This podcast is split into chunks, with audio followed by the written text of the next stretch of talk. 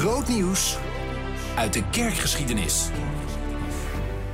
We zijn in Franeker, Friesland. En uh, midden in het centrum is daar eigenlijk uh, iets grappigs aan de hand. Daar vind je de resten van een universiteit. En als je nu zegt dat je gaat studeren in Franeker, dan kijkt iedereen heel raar aan.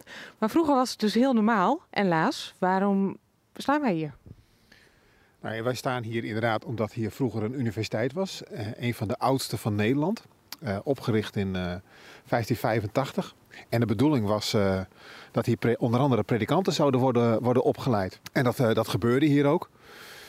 En we staan hier omdat hier op een gegeven moment ook een, iemand werd opgeleid en hier later ook nog promoveerde. Die, die voor heel veel opschudding zorgde met een, met een boek in, in Nederland. Oei, wie was het? Nou, hij was geboren boven Dokkum klein dorpje. Metzelawier studeerde in Groningen. Kwam er op een gegeven moment hier. Werd hier ook nog eens een keertje rector van een Latijnse school. En zijn naam was Balthasar Becker. Hij was geboren in, in 1634. Kwam hier op 20-jarige leeftijd te, naartoe. Werd op een gegeven moment predikant in, in Oosterlittens. Maar eigenlijk merkte hij overal, ook al waar hij kwam, dat hij ze nu dan wel eens wat in conflict kwam met mensen. Want in Oosterlittens overleed zijn vrouw. En wat in die tijd helemaal niet gebruikelijk was, is dat hij een lijkrede hield. En er waren orthodoxe predikanten die daar, uh, ja, die daar tegen protesteerden. En het leuke is, hij promoveerde eh, een paar jaar later. En een van zijn stellingen was dat, je, dat je wel die lijkredes mocht houden. Want uh, dat was de gewoonte in Friesland. Um, hij kwam ook hier in, in conflict met, met mensen. Want het is ook de tijd van de verlichting. En in die tijd uh, breekt het denken van, uh, van Emmanuel Descartes het breekt door. Dat krijgt, uh, krijgt aanhangers. En, en Becker wordt een van zijn aanhangers. Of hij hem helemaal goed begrijpt is iets anders. Maar hij verdedigt zijn denken wel. En wordt er ook door beïnvloed. En dat zorgt weer voor een nieuw conflict. En uiteindelijk ook dat hij weggaat uit, uit Friesland. Hij gaat eerst naar Loenen. Nog naar een ander plaatsje. Om uiteindelijk terecht te komen in, in Amsterdam. Daar wordt hij predikant. En het is dan 1680 en dan is er nog niet eens al te veel aan de hand. Maar hij gaat langzamerhand allerlei onderzoek doen. Hij krijgt allerlei verhalen over mensen die bezeten zouden zijn en, uh, en, en over heksen. En daar gaat hij een boek over schrijven. Dat, dat, uh, dat, dat je daar anders tegenaan moet kijken. En dat boek dat, uh, bestond uit vier delen. En direct het eerste deel riep al, riep al heel veel commotie op. Dat heette De Betoverde Wereld.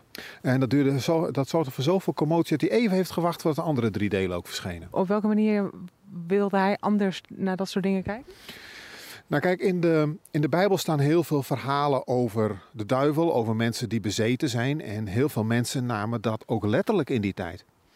En hij zei van ja, daar moet je anders tegen aankijken. Deze verhalen moet je niet letterlijk nemen. Dat onderbouwde hij ook theologisch. Hij zei van ja, uh, die duivel die is, uh, die is gebonden door God, die is, uh, die is gevangen gezet. Dus ja, als die gevangen is gezet, dan kan hij niet meer op de aarde rond gaan waren. Um, en maar dan kwam natuurlijk ook de vraag van ja, maar hoe moeten we die verhalen in de Bijbel dan gaan lezen? En uh, hij zei van ja, kijk, uh, God past zich voortdurend aan aan het spreken van de mens. Uh, nou, dat was helemaal geen nieuwe theorie, want Erasmus had dat gezegd en Calvijn had dat ook gezegd. Dus hij paste keurig netjes in de, in de, de lijn van de, van de traditie.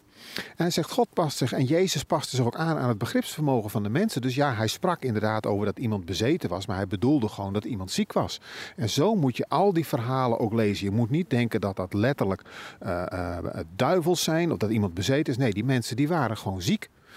Maar ook, bedenk ook even, want we hebben ook het hele verhaal dat, uh, dat Jezus uh, uh, werd verleid door de duivel. Die, hij zei, die verhalen moet je ook anders lezen. Daarbij gebruikte hij ook het verstand, want dat hoorde ook bij de verlichting. Je moest je verstand gaan gebruiken. Hij zei, we weten dat de aarde rond is. Dus als Jezus naar de, te naar de tempel, uh, naar de rand van het dak werd geleid en de hele wereld overzag, dat kon toch niet, want die wereld die was toch rond? Mm. Dus hij zei gewoon, je moet gewoon je verstand ook goed gebruiken. En dan zie je ook de invloed van de verlichting. Ja, dit was natuurlijk tegen het zere been van heel veel orthodoxe uh, theologen. En het zorgde er ook voor dat hij uh, in Amsterdam uiteindelijk werd afgezet. Um, hij vertrekt dan weer naar Friesland terug, in, in, in de buurt van Leeuwarden, in Jelsum. Daar komt hij te wonen.